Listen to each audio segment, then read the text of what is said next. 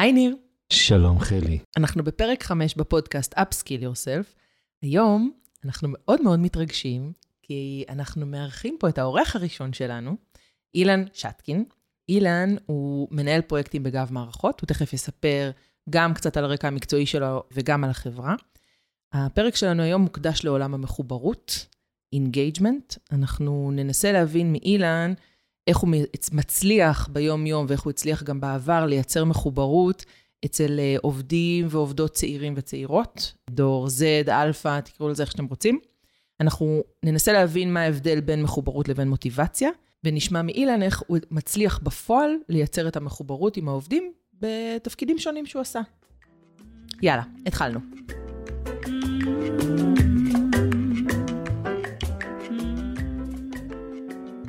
היי אילן. היי חלי. מה קורה? מעניינים. איזה כיף שאתה פה, אנחנו ממש מתרגשים. נכון. כבוד הוא לי. אז אנחנו רוצים שתספר לנו קצת על הרקע המקצועי שלך, תספר קצת אה, מאיפה, איך הגעת לעולם השירות ומה אתה עושה. אוקיי, לעולם השירות הגעתי לגמרי במקרה. אה, השתחררתי מהצבא, הייתי קצין, סרן, אה, ואמרתי לעצמי, הדבר היחידי שאני רוצה זה לנהל. אמרתי, הייתי מ"פ בצבא, עכשיו הגיע הזמן לנהל, וחיפשתי רק משרות ניהול. היה משרת ניהול במפעל אלומיניום, והיה משרת ניהול בחברת תקשורת מסוימת. בוא ננחש לאן הלכת? אה, ניגשת לשניהם? ניגשתי לשניהם לרעיונות, הראשון שהחזיר לי תשובה היה מנהל צוות אה, בעצם בחברת הוט. אה, ושם התחלתי, לא יודע איך התקבלתי לעבודה, יש לי אפס ניסיון בשירות לקוחות, כל מה שהייתי בצבא זה מ"פ מפקדה, ומשם החליטו לקבל אותי איכשהו להיות מנהל צוות במוקד טלפוני. הוט uh, הוא מוקד מאוד מאוד אגרסיבי, קשוח, קשוח הלקוחות הם לא קלים, uh, וזה היה אחלה בית ספר לקבל. Uh, ניהלתי בעצם uh, צוות אחרי שחודש, uh, ביקשתי להתפטר שלוש פעמים. uh, בערך כי ההבנה שלי היא מהצבא שאני אמרתי לך לעשות, אתה אמור לעשות, לא ופתאום זה לא קורה. בערך לדעתי הקורס הראשון שקיבלתי היה 19 נציגים, שמונה עזבו אותו חודש. אה, ולא הבנתי למה, אני הרי קצין כל כך מוצלח, איך שמונה אנשים עוזבים אותי? אה, ולאט לאט הצלחתי להבין שזה לא העולם. זה לא אני אומר ואתם עושים. זה משוואה הרבה יותר מורכבת מזה. אה, עם הזמן התפתחתי, השתפרתי, אנחנו תכף נדבר על הדברים שאנחנו עושים תוך כדי. קודמתי להיות מנהל מוקד, מנהל מוקד זה כבר מפלצת אחרת, מדברים על 150 נציגים.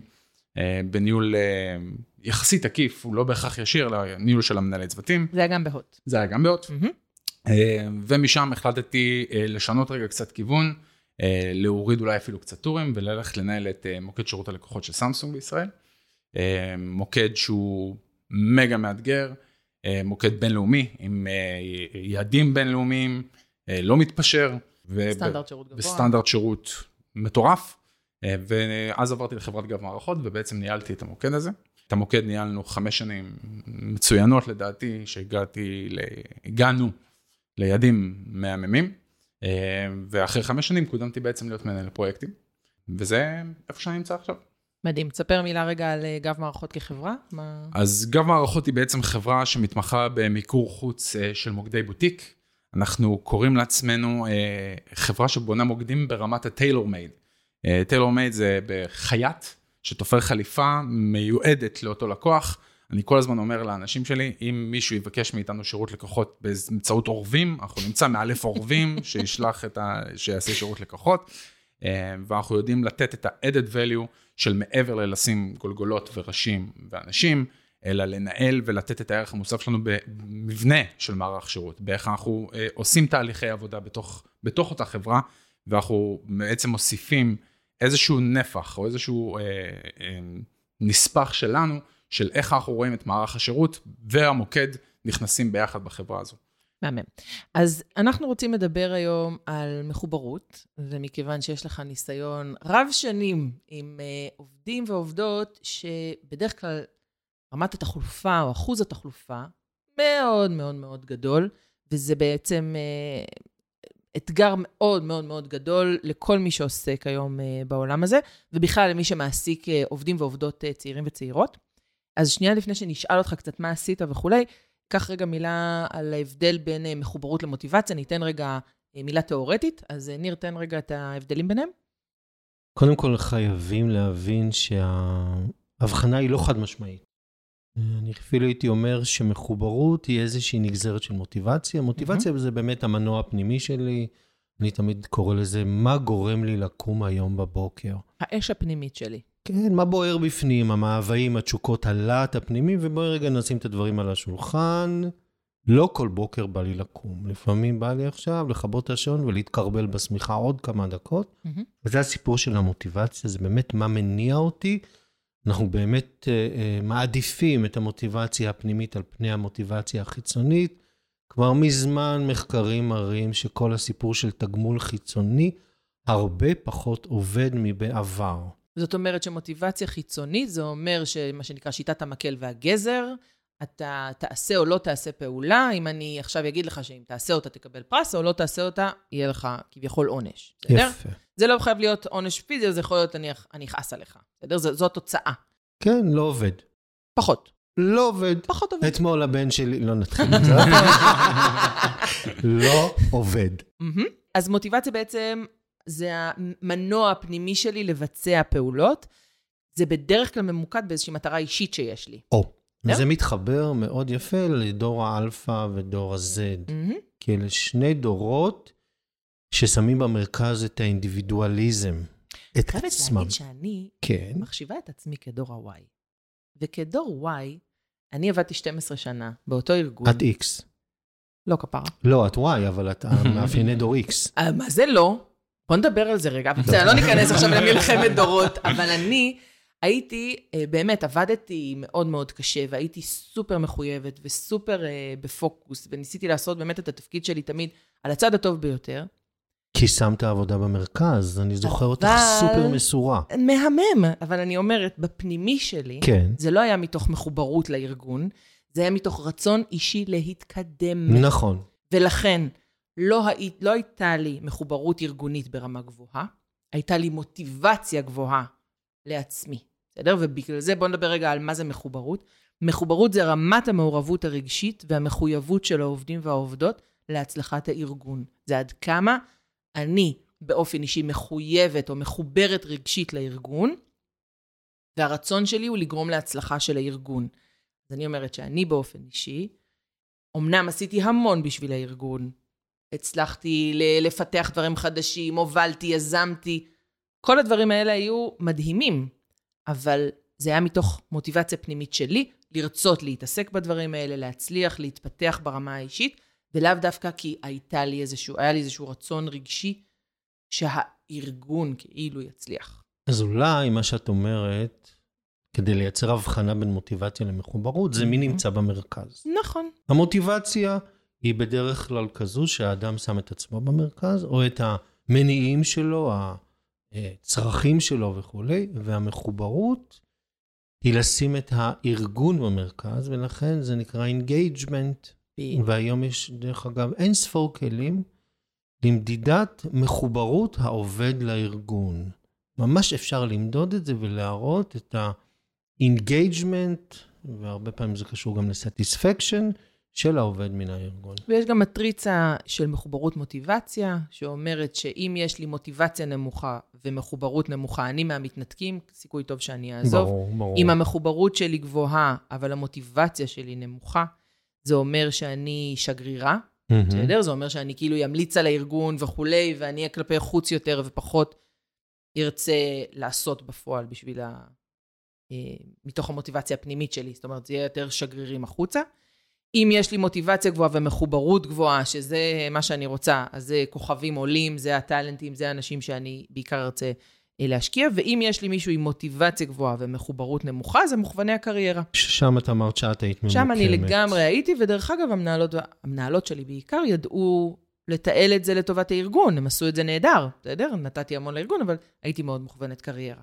ולכן כל עוד הרגשתי שאני לומדת ומתפתחת ברמה האישית, הכל היה שם נהדר. אז, אז יכול מאוד להיות, אני גם חושב רגע בהקשר למה שאמרת, אילן, שהכלי הזה, או המטריצה הזאת, היא סוג של מפה.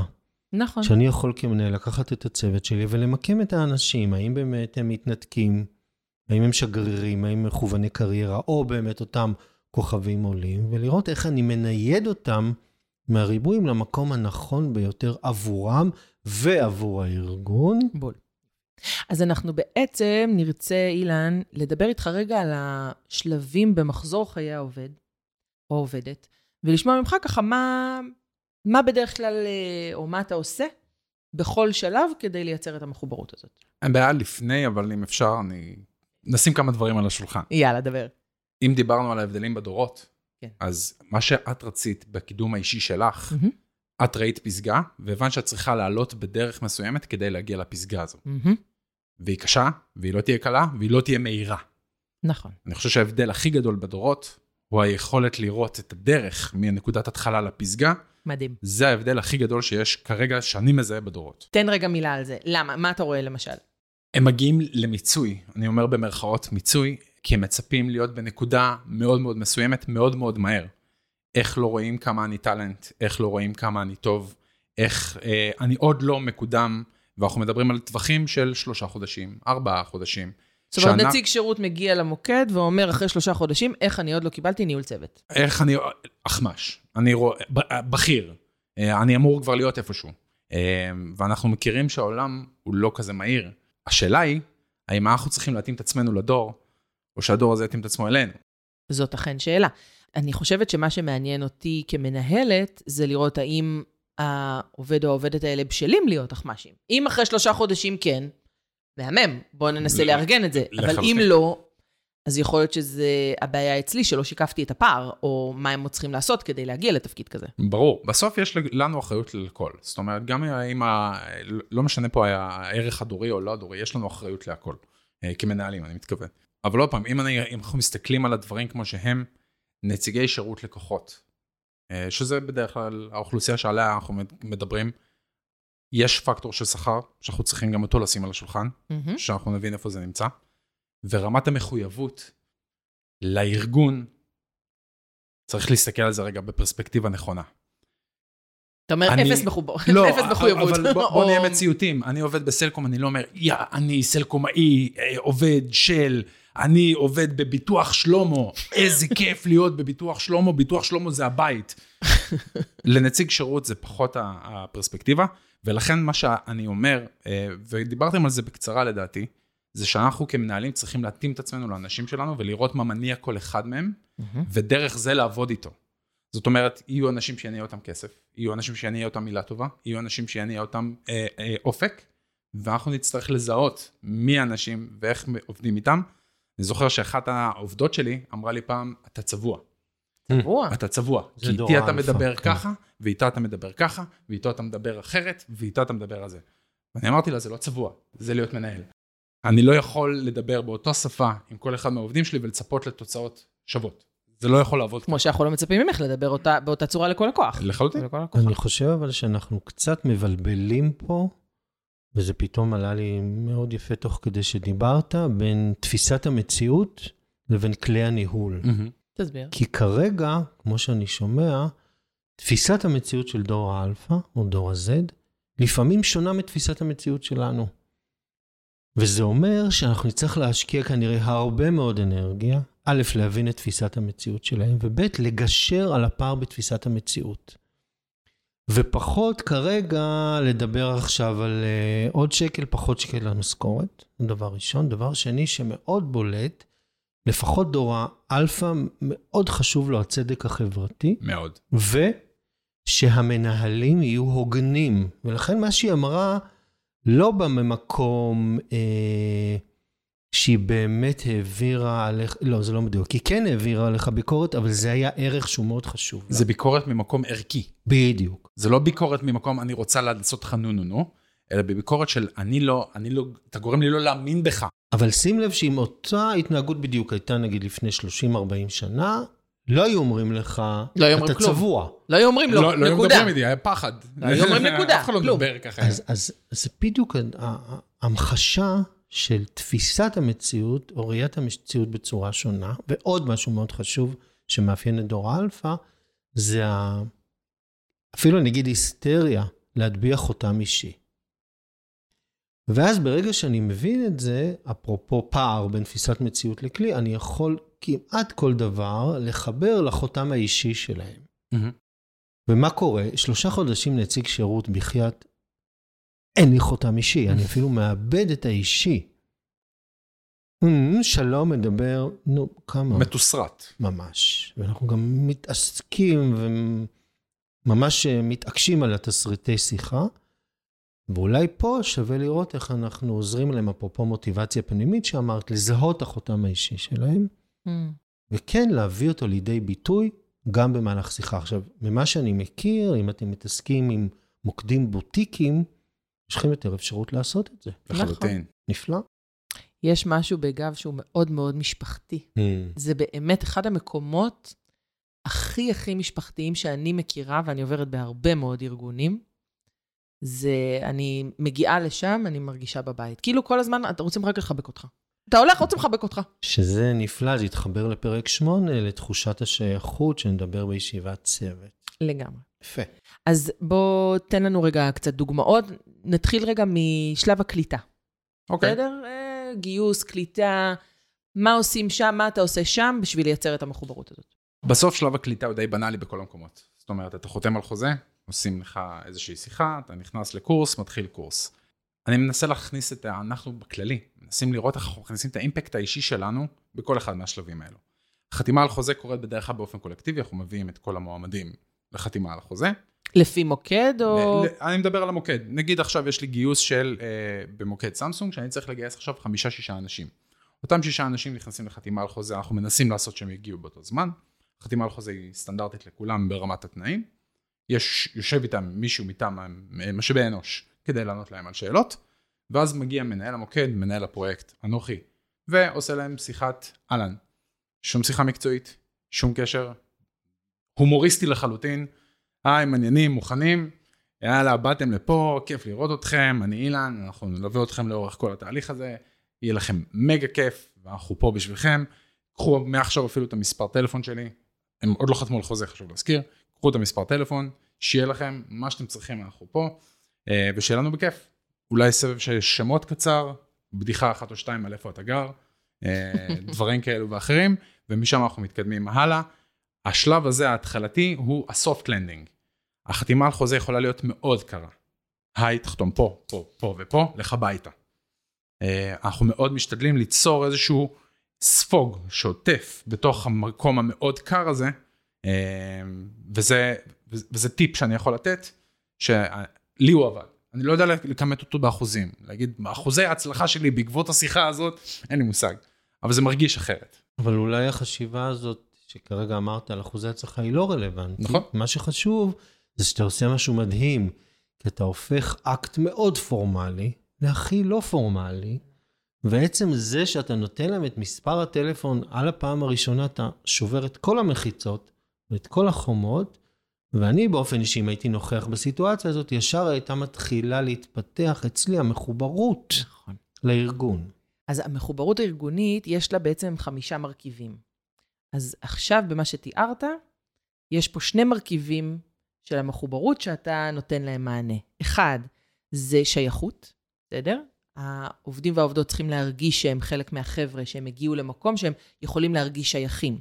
אז אמרת להם, ברוכים הבאים, נתת רגע את מספר הטלפון, אתם חלק כרגע ממשהו, בסדר? אז יצרת איזושהי תחושת שייכות ראשונית. ושתיים, הנאה, באלף, בסדר? אנשים רוצים לעבוד באווירה נעימה, וזה שלקחת אקט שהוא הכי קר, הכי פורמלי, בירוקרטי, והכנסת בו משהו שהוא מקליל, בדיחות, בסדר? אתה מראה שאני כמנהל בגובה העיניים, אני לא מעליכם, זה לא שעכשיו אני המנהל הקשוח שבא ו... אלא להפך. הנה הטלפון שלי, בואו רגע, בסדר, קצת ל- ל- לעשות איזשהו fun בתוך הדבר הזה. ייצרת כבר שני מרכיבים חשובים שהם שייכות והנאה. אני, אני חושב שההנאה הוא, הוא חלק עצום. עצום, אני לא יכול להגיד עד כמה, בשימור העובדים במוקדי שירות לקוחות. אם הפקטור הזה לא יהיה קיים, לא יהיה שימור עובדים. חד משמעית. הערך הכי גדול שהמנהל יכול לתת, זה למצוא את המקומות שבו הוא יכול להכניס הנאה, במקומות שהם לא צפויים לזה. Hmm, interesting. זאת אומרת, care to elaborate? אני אתן לכם דוגמה. תן. עשינו במוקד סמסונג, לפעמים היה שיחות ארוכות. שיחות ארוכות הן שיחות שהיו מגיעות ל-20 דקות. 20 דקות... מתיש, מתיש, מתיש למות. 20 דקות זה פרק של חברים. אמיתי, זה פרק של נכון, חברים. נכון. ואני, כשהיינו מגיעים ל-20 דקות, הייתי מתחיל לשיר במוקד, לא משנה מי זה היה, So no one told you that was gonna be this way, וההנחיה הייתה. שכל הנציגים מוחאים כפיים בהתאם לשיר. די. אז ההנחיה הייתה שכל פעם שהיה בשיחה ארוכה, So no one told you that was gonna be this way, וכל המוקד היה מוחא את הכפיים. עכשיו, הנציג שבשיחה, וקשה לו, וזה נורא, פתאום דופק חיוך, שהוא אומר, יאללה, תפסיקו, תנו לי שנייה, אני על זה. וזה היה מצחיק, וזה היה ממקום הנאה, ואין, עוד פעם, אין פה משוואה מדויקת של מה זה נותן. אבל האווירה הזאת שבו אנחנו מכניסים את ההנאה, פה אתה שוכח את השקל לשכר, פה אתה שוכח את, ה, את הסיזיפיות של העבודה לפעמים, פה אתה שוכח שלקוח הזה רגע צורח עליי, פה אתה שוכח את הדברים האלה, ואתה נהנה. אני חושבת שזה, יש בזה עוד כמה ערכים. אחד, זה עושה cut. כי כשאני בתוך שיחה כזאת, אני נכנסת ללופ הרבה פעמים. וזה עוזר לי לצאת רגע מהלופ, לזכור רגע שאני בן אדם, שאני חלק ממוקד, וגם מסמן לי, כפרה עלייך, עברו 20 דקות. בדיוק. בסדר? אז יש פה המון המון ערכים, וגם זה מייצר עוד יותר תחושת שייכות, של כמו קבוצת תמיכה כזאת, של We love you, אתה בשיחה של 20 דקות, בואו, הנה, כולנו תומכים בך, וזה מרגש. עכשיו שלא תבינו לא נכון, בפרוטוקול, האחמ"ש כל חמש דקות צריך לבדוק ולראות איך הוא מתקדם וכולי, אבל היה חשוב לי לפחות להכניס איזשהו ערך מוסף שהוא fun, שהוא קצת מחוץ לדברים הרשמיים. אז יש ערב צוות, אחד לתקופה, יש ישיבת צוות שמביאים חטיפים ובמבות, וזה בסדר, ההנאות האלה הן חשובות והן קיימות, אבל אני חושב שהערך המוסף שאנחנו נותנים בהנאה, ההפתעה של ההנאה, אה, זה הערך בעיניי הכי חשוב בשימור, לקוח, בשימור עובדים, אה, ועליו כטיפ, חפשו אותו. מדהים. אז אתה פשוט עושה עבודה מרתקת, כי מה שאמרת כרגע הוא מאוד אינטואיטיבי. אתה גם משתמש בהומור, אני ככה שומע מתחילת הפודקאסט שלנו, שזה משהו שמאוד מאוד חשוב לך ואתה טוב בו, כי דרך ההומור אתה מייצר את ה engagement. והמודל שישר קפץ לי, ואני אשמח רגע בכמה משפטים לספר, הוא המודל של קנו. קנו הוא אה, יועץ אה, יפני אה, מהאזור של הלין והאג'יליות, והוא יצר גרף של מידת השקעה בעובדים כפונקציה לשביעות הרצון. האמת שלא היה עובדים, זה היה מול ממשקי אתר לקוח, אבל לא משנה. מבחינתנו גם עובדים הם לקוחות. ומה שאתה מתאר, הוא חילק את הצרכים של העובדים לשלושה צרכים, זה הצורך הבסיסי, שהוא כתוב בחוזה, הצורך הביצועי, המשוב, טה-טה-טה, אבל מה שאתה מציין זה הצורך השלישי, הוא קרא לזה ה-excitement needs, זה הצורך המרגש. מה יפה בו? הוא עולה לי גרושים. אחרי 20 דקות כולם שרים ומוחים, זה לא עולה, אבל זה עושה את הוואו. וזה בדיוק המקומות שאנחנו צריכים כמנהלים למצוא אותם, לגלות אותם, וכל הזמן להיות יצירתיים. זה באמת קופה קטנה ברמת גרושים מהתקציב רווחה, אבל זה עושה את הוואו, ופה זה משהו שבכלל לא עולה כסף. והקושי העיקרי, וזה בדיוק העניין. שאנחנו צריכים להיזהר שזה לא יהפוך להיות שוחק. כי יאללה, בסדר, הבנו, מחר, הבנו, הבנו, די, נו, בוא נחליף שיר. לא, אני בכוונה רגע אומר... כמה זמן זה כבר רץ, הפרנדס? אה, לא מעט, אה, הדורות התחלפו, זה כמו, אני כבר מנהלים אחרים וכולי, ואני עדיין שומע מדי פעם את השיר הזה שאני עובר ליד המוקד, אני כבר לא מנהל אותו, אה, וזה נחמד בעיניי, אבל זה לא יהיה כל הזמן. בדיוק. זה תלוי גם באמת באווירה, צריך לראות מתי המוקד מוכן לזה ומתי לא, יכול להיות שיש עכשיו 50 ממתינים על ה board ואין לי את הרצון עכשיו שיהיה את ה fun, fun, fun, fun ובוא נעשה מחיאות כפיים. אנחנו צריכים גם לראות איך אנחנו מתאימים את עצמנו לתהליך הזה. אה, דרך אגב, באותו מידה אני גם, אם אני אראה את ה-50 ממתינים על ה board, אני יכול להגיד לכולם, שימו hold, תעצרו כולם את השיחות, תעצרו, אתם אלופים, עושים אחלה עבודה, אני יודע שקשוח, אלוף, לא יהיה קל, אלוף. ובואו נחזור לשיחות. בול. שזה כאילו דיסוננס, כי אתה אומר, יש לך ממתינים, למה אתה עוצר את השיחות? אתה אמור עכשיו להמשיך לקבל אבל שיחות. דווקא בגלל הדיסוננס זה יותר מוערך ומועצם בעיני בדיוק. הנציגים. בדיוק. שזה גם מתחבר לעוד אה, מרכיב במחוברות, שזה הכרה. כשאני מרגישה מוערכת ומשמעותית, בסדר? ההערכה הזאתי, בעין, היא צריכה להיות אותנטית.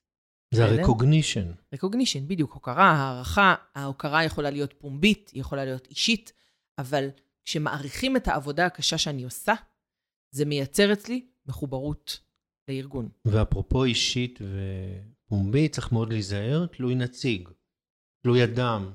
כי יש אדם שאם אני כרגע עשיתי לו recognition אישי, ולא עשינו מחיאות כפיים, וה- הוא מאוד יעלה, ויש הפוך. נכון. זאת אומרת, אם בוא רגע, והוא נכנס מתחת לעמדה. נכון, זאת אומרת, בכל מקרה אנחנו מבינים ומבינות שכשאנחנו רוצים לייצר מוטיבציה או מחוברות, זה חייב להיות מותאם לאדם. כן. בסדר? או לאופי של המוקד, או לאופי של המשמרת, וזה צריך להיות אותנטי. זאת אומרת, אני מדמיין אותך עושה וזה מתחבר לי. לעומת זאת, יש אחמ"ש אחר שיבחר בכלי אחר כדי להניע את ה... לחלוטין, העולם שלנו הוא יצירתיות. כן.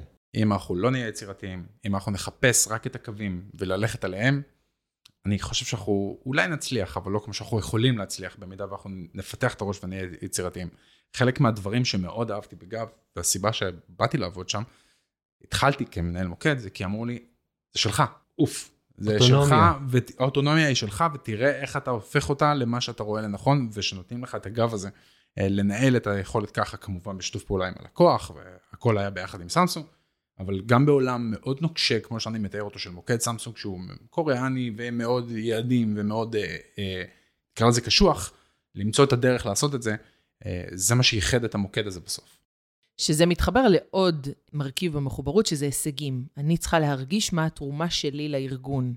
זה אומר שאני יכולה לבוא וליזום, ואני שותפה בקבלת החלטות, ויש לי מרכיב מאוד מאוד גדול של עצמאות, בסדר? זה גם מתחבר לקידום, בסדר? אני מרגישה שאני מתקדמת ברמה האישית, ברמה המקצועית, בסדר? כשנותנים לי אחריות, כך זה שלך, אז אני מקבלת גם את עולם ההישגים וגם את עולם הקידום.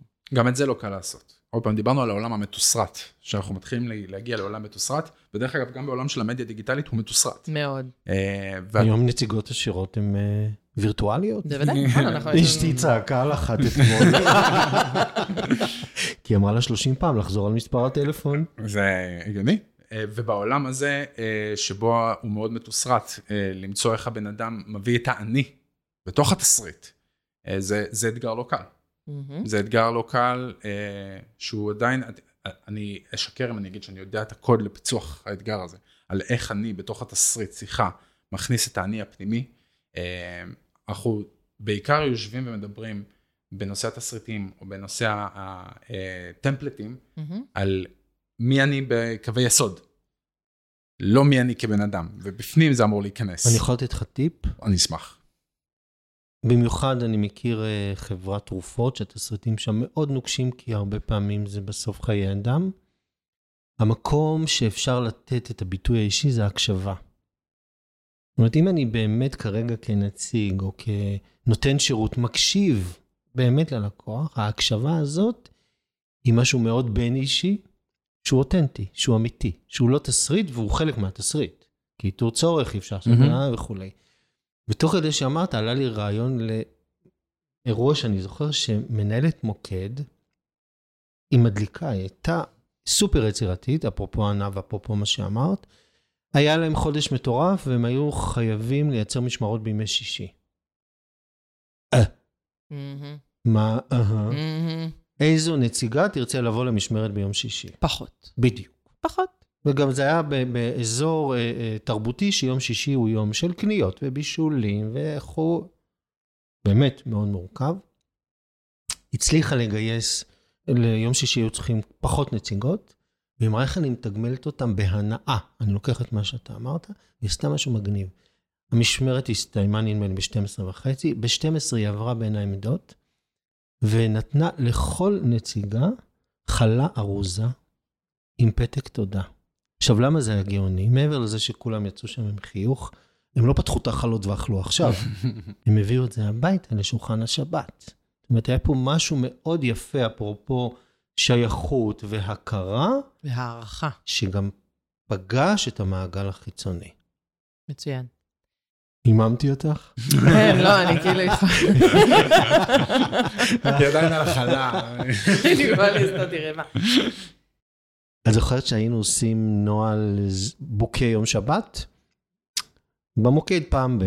היו קונים זר מאוד יפה, שמים אותו ככה גדול בעמדת האחמ"ש, מישהו באותו, באותה משמרת היה מביא את היעדים הכי גבוהים, היה לוקח את הזר הביתה. גדול. אותו דבר היו עושים אחר כך עוגות, עושים אה, מארזים של אה, צ'ייסר, כל פעם היה משהו אחר. ככה, במיוחד ימי שישי, שזה ימים, נו, כולנו יודעים, קצת לעורר מוטיבציה.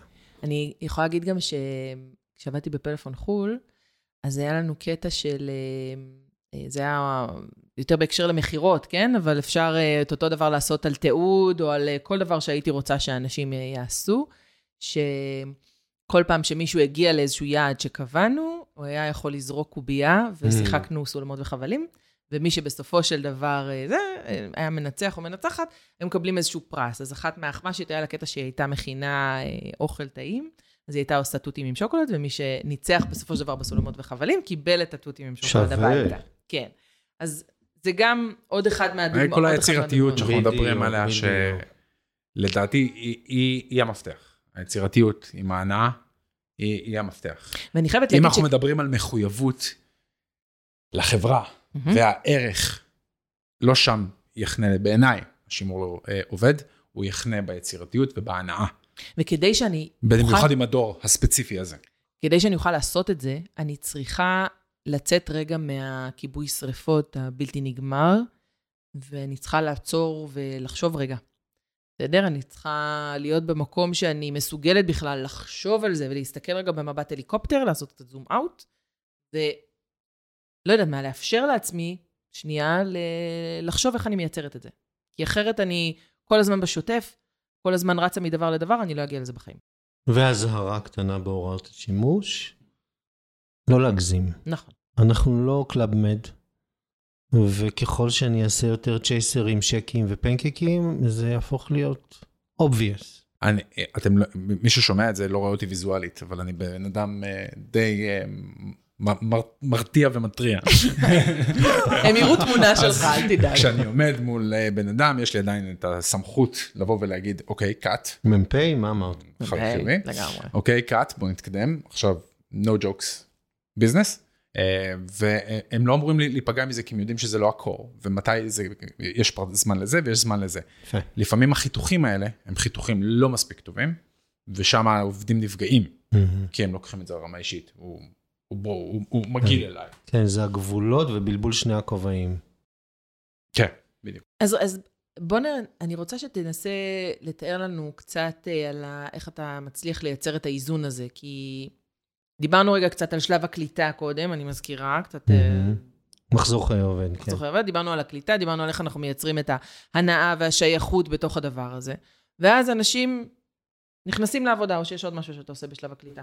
אנחנו מדברים גם על קורס. קורס הוא עולם בפני עצמו, בעיניי זה פודקאסט שלם בפני עצמו. מהמם. איך קורס אמור להתנהל ומה הקשר של המנהל הישיר אם יש מדריך חיצוני כזה או אחר.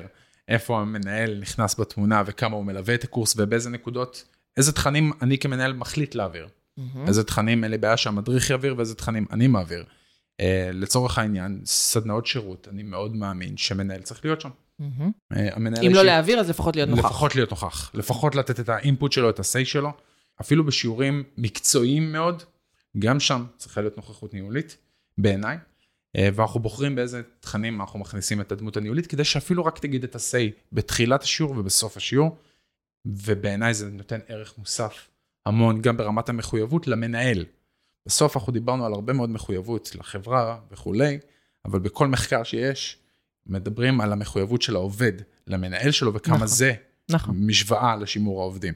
ובעיניי, ככל שהמנהל נמצא אפילו בתכנים הקשוחים בקורס, והוא שם כדי לשבור את הקושי, כדי לתת אינפוט, כדי להגיד למדריך, בוא, בוא נדבר על זה רגע, ליד כולם, בוא נדבר על זה רגע שוב. המחויבות והשייכות למנהל קורית כבר מאותו רגע. זה גם מדגיש עבור הנציגים והנציגות שהנושא הזה הוא חשוב. אם אני עכשיו, בכל הטירוף של היום, בחרתי לעצור את היום שלי ולהיכנס לקורס ולהיות נוכח בנושא הזה, זה אומר שהנושא הזה הוא חשוב לי ניהולית. לחלוטין. וככה הם גם ירגישו ויבינו. מעולה. חוץ מהקורס, מה עוד יש? אה, שעושים מתחיל תהליך? חניכה. מהמם. אה, תהליך חניכה בדרך כלל כולל ישיבה עם חונך.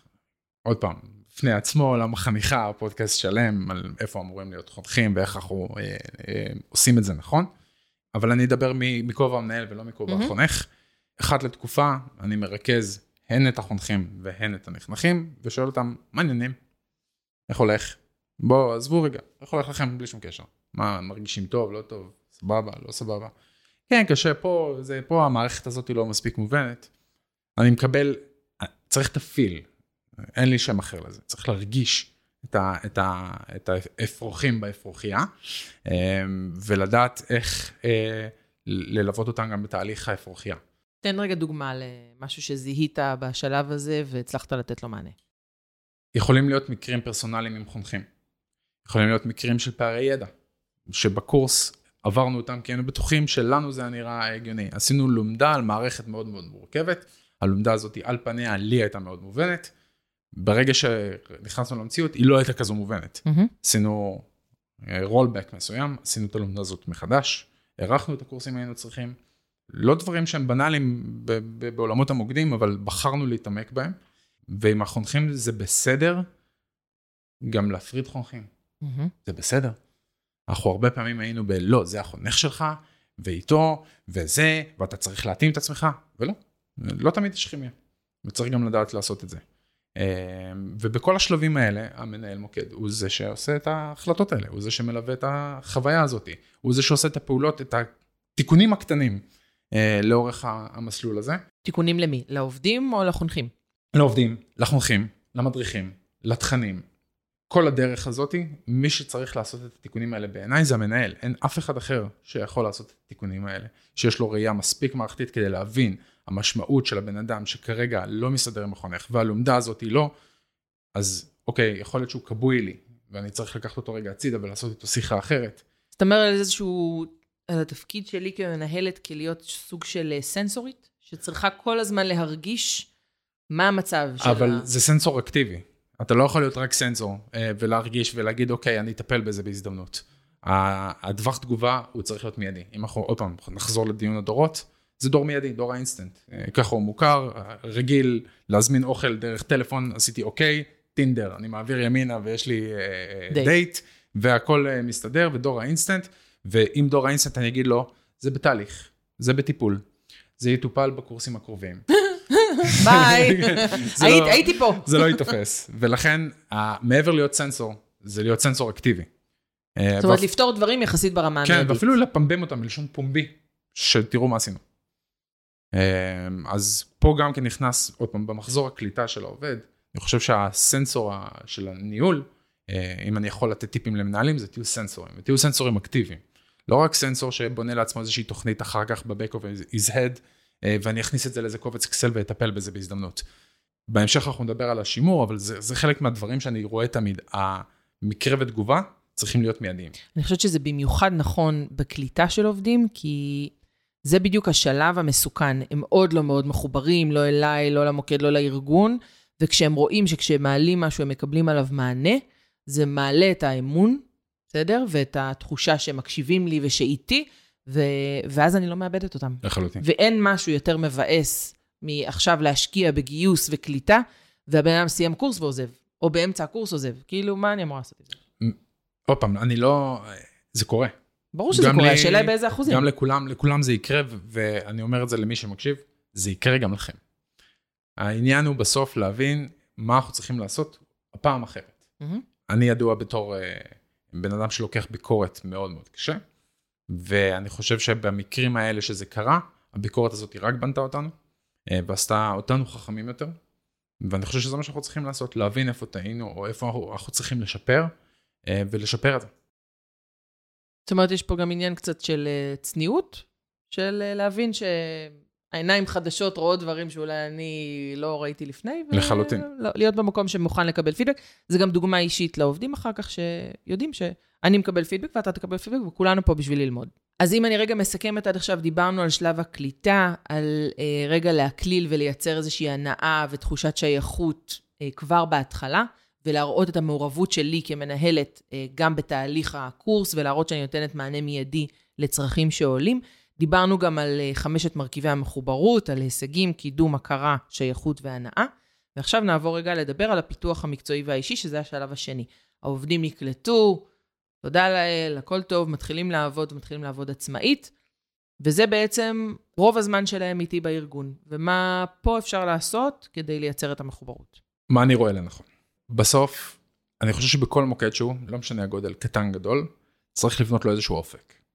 האופק לא חייב להיות תפקידי, הוא יכול להיות אחריותי, לצורך העניין, אם אנחנו מדברים על מוקדים גדולים, אז אנחנו רואים שיש צוות בכירים, ויש צוות מדיה, ויש אה, אחמ"ש, ויש מנהל צוות וכולי, וה, והמסלול שם הוא די גדול וארוך, ורואים אותו, הוא נראה לעין. במוקדים קטנים האתגר הוא קצת יותר קשה. בוא נדבר על מוקדים של שישה, שבעה אנשים. ושם האתגר הוא קשה כי אין באמת מסלול קידום, יש מנהל אחד, שבעה נציגים. בואו נתקדם. ושם אנחנו רואים שהיכולת שלנו להשפיע על העובדים ולשמר אותם, או לעשות להם איזשהו אופק, מתחיל באחריות. אתה, על המערכת הזאת, אתה אחראי. על המוצר הספציפי הזה, אתה אחראי. אתה הבן אדם שצריך ללמוד את זה מאלף עד תף. אתה מבחינתי, לא מתייעצים איתי על הנושא הזה, מתייעצים איתך על הנושא הזה. וככל שהמוקדים קטנים יותר, ככה האתגר הזה קשה יותר. ככל שהמוקדים גדולים יותר, מבחינת קידום או מסלול, הרבה יותר קל לי להראות אותו, כי הוא נראה לעין, הוא ויזואלי, הוא קיים. במוקדים קטנים, אנחנו, במוקדי הבוטיק שאנחנו מדברים עליהם, האתגרים האלה הם לא קטנים. ואנחנו כל הזמן צריכים להיות חזרה לכובע היצירתיות, לאיך אנחנו ממשיכים לעשות את זה כל הזמן. אתה יכול לתת עוד דוגמה, חוץ מלתת אחריות, מה עוד אפשר לעשות כדי לייצר את זה? אה, אתה דיברת על פיתוח מקצועי ואישי, ודיברת על לתת אחריות, מה עוד? בגדול, כשאני מסתכל על, ה- על היום-יום של העובדים, אנחנו מכניסים שגרות מסוימות שקיימות אצלנו, כדי שגם הם יצפו לשגרות האלה. אה, דיברתם בפודקאסט הקודם על משובים, אז גם המשובים האלו קיימים. אנחנו עושים שולחן עגול, אנחנו עושים אה, סקר עמדות, שהשולחן העגול בחזרה למקרים ותגובות, אין מצב שאני מסיים שולחן עגול ולמחרת משהו אחד לא נפתר. כן. אחד לפחות חייב להיפתר. אין דבר כזה שמשהו אחד לא ייפתר. אם משהו אחד לא נפתר, השולחן העגול הזה אני מבחינתי מיותר. זאת אומרת, אין לי בעיה שיהיה לו 15 דברים, ואחד מהם אני אפתור. כדי שהקשר בינינו ימשיך להיות אמין, ושהוא ידע שאם הוא אומר לי משהו, הדברים האלה קורים, חייב להמשיך לקרות, והמקרים ותגובות חייבים להיות מיידיות. הסקר עמדות, הם צריכים להרגיש שינוי. זאת אומרת, אם אני עושה סקר, סקר עמדות זה סקר שבו אני שואלת את העובדות והעובדים, איך הם מרגישים סך הכל. האם טוב להם. זה בדרך כלל סקר אנונימי, נכון. ואני שואלת גם ברמת הניהול האישי וגם ברמת הארגון וכולי. facilities, ברמה האישית, איך המנהל שלך, איך המנהל של המנהל שלך, איך האחמה שלך, האם האווירה היומיומית, איך מערך ההסעות שלך. עכשיו, חשוב לי שכל זה יהיה ברמה אנונימית. בשולחן עגול יש משהו מאוד מאוד, הוא כלי מעולה למנהל, שולחן עגול. מעולה. כי זה לא אנונימי, ושומעים אותי, ואני מדבר, ואני מגיב. ואני... והרבה פעמים אנשים עושים דיון בעצמם. בדיוק, יש- נפתח דיון ומה אתה מדבר, וכן, זה כלי מעולה ניהולית.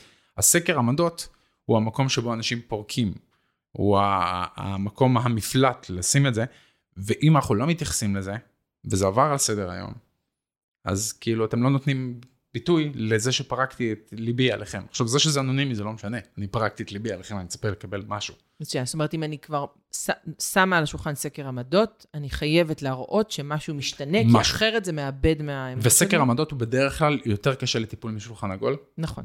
אה, שולחן עגול הוא מאוד מקרים ותגובות, אין לי קפה, מחר יהיה לך קפה. בסדר? מאוד פשוט. סקר עמדות אומר, המנהל שלי, אני מרגיש שלא אה, אה, לא רוצה להתקרב אליי, או לא, לא, לא נעים אליי, או whatever. והמקומות האלה הם הרבה יותר קשים לטיפול. אני יכולה לספר uh, באופן אישי שהייתה לי טראומה מסקר עמדות. Uh, פעם ראשונה שמילאתי סקר כזה הייתה על מנהלת שלי. אחרי שסיימנו למלא את הסקר, הכניסה אותי למשרד שלה. היא התיישבה מולי. אנונימי, עלק. אני- זה היה אנונימי, אבל הבעיה הייתה שכל ה... כל היחידה נתנה ציון נמוך. אז היה לה ברור שגם אני נתתי את הציון הנמוך הזה, כי כול, אף אחד לא נתן חמש. וכאילו, אז אין איזו התלבטות, אוי, מי הצדיק או הצדיקה בסדום שנתנו את ה... לא, לא, כולם נתנו בזה ציון נמוך, לה. והיא ישבה מולי ופתחה את הסקר, ואמרה לי, למה פה נתת את הציון הזה, ולמה פה נתתם את הציון הזה, ולמה פה... ואני לא ידעתי איפה לקבור את עצמי. מזעזע. רציתי למות. מזעזע.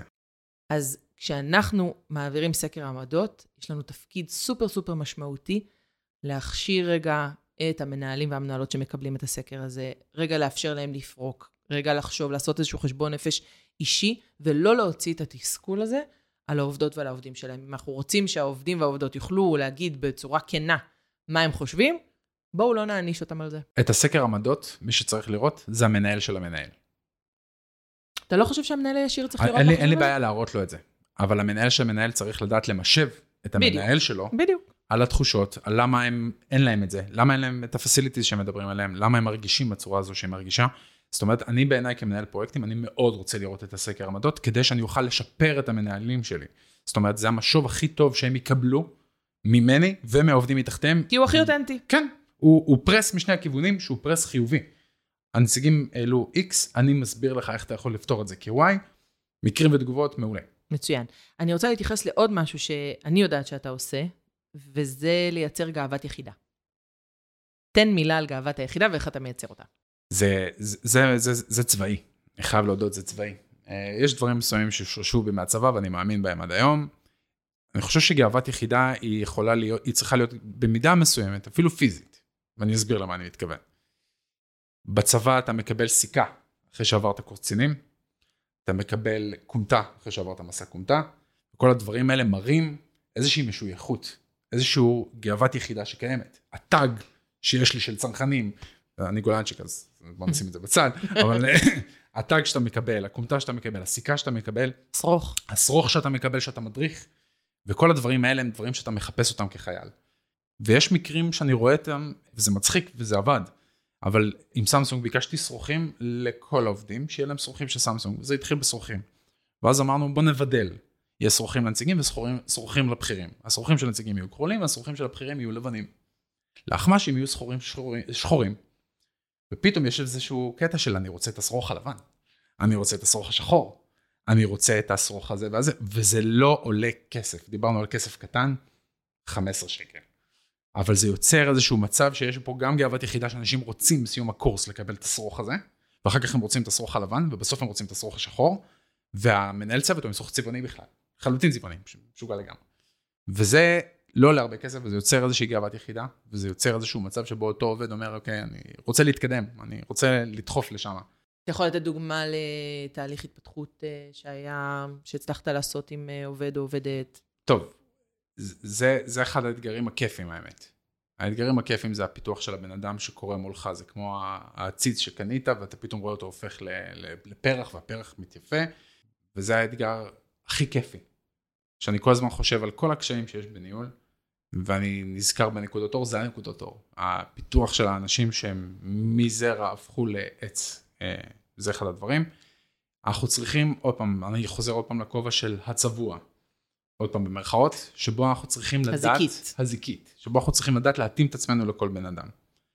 אה, לפעמים מגיעים אנשים שהם מרקע סוציו-אקונומי לא קל. ואנשים שמגיעים שהם אה, ילדי שמנת.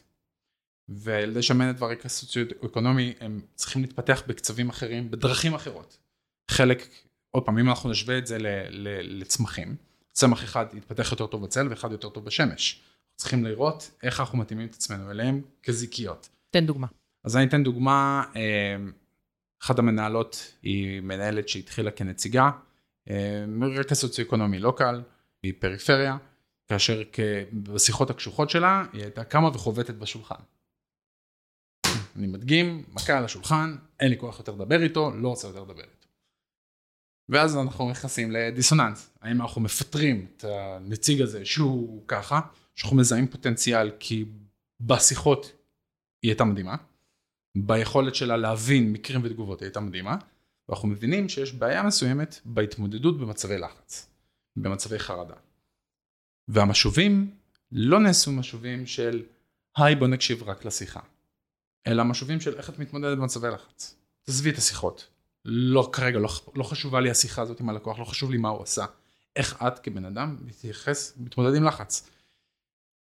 המקום שאני רואה כניהולי הוא קצת, ואני נזהר ברמת הרגישות, הוא, הוא קצת אה, אח גדול. אני רוצה לחנך אותך לפעמים להיות אדם טוב יותר, ככה אני רואה ניהול. אה, ואותה נציגה שישבנו ודיברנו על איך היא מתמודדת ב- בלחץ, על איך היא מתמודדת בכעסים, ואלה היו המשובים. המשובים, גם האלה שהיו על השיחות, הם היו, בוא נדבר על השיחה, בוא נקשיב מה היה שם, מה את חושבת, שמנו את השיחה הזו בצד, והמשכנו לדבר על איך את מצליחה להתמודד עם מצבים האלה אחרת. מה את רואה שאת עושה עם עצמך אחרת? זה לא מקצועי. זה לא אמפתיה, מקרב, מסכם, מברר. אנחנו מכירים את המקצוע וזה לא המקצועי. ברגע שאנחנו מזהים את הפוטנציאל, החוכמה היא לעשות את המשוב מקוסטם לאותו בן אדם, לאותו עובד, ולראות איך הוא מתפתח. ועם הזמן אתה מפתח כלים נוספים. אוקיי, אז ההתמודדות עם לחץ הייתה מעולה, עכשיו איך היא מסתדרת חברתית. ואיך היא יוצרת את המצב שבו אנשים מעריכים אותה. וכל פעם נתתי את המשובים האחרים המקדמים הלאה, עד שהיא כרגע בעיניי אחת המנהלות המוערכות לדעתי בגב, אה, ואני מת עליה. אז אני מחברת את זה רגע לפרק שעשינו לגבי המשוב, שאני מזהה איפה חונה הפער, ופה באמת היה גם פערים תפיסתיים וגם פערים במיומנות של איך לבצע את זה בפועל.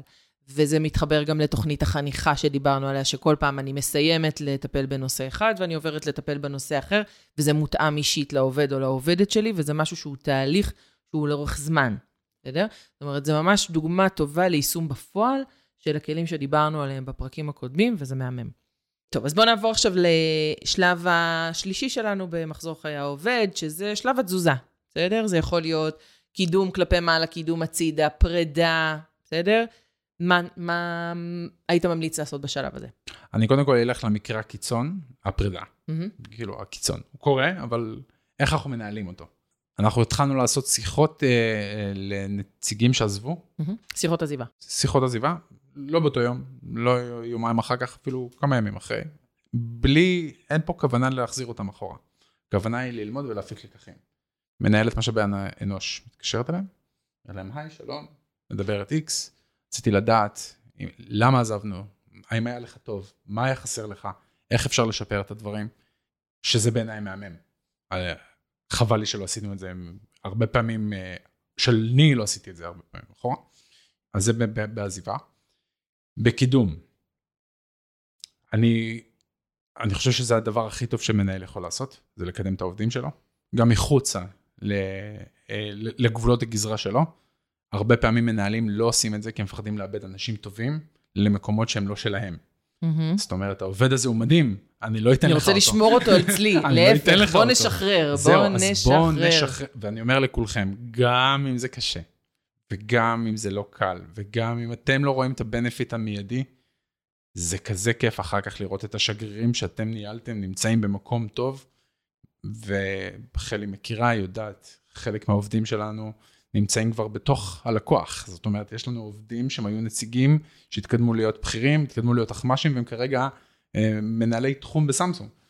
וזה חלק מה... וחלקם מנהלים מוקדים אחרים. חלקם מנהלים מוקדים אחרים, וזה אחד הדברים הכי כיפים שיש לך כמנהל, או הכי מהנים, או הכי מתגמלים ברמה הנפשית אפילו, אה, שיש לך, זה לראות אנשים שקידמת, אה, ואיך הם נמצאים במקומות אחרים ומצליחים.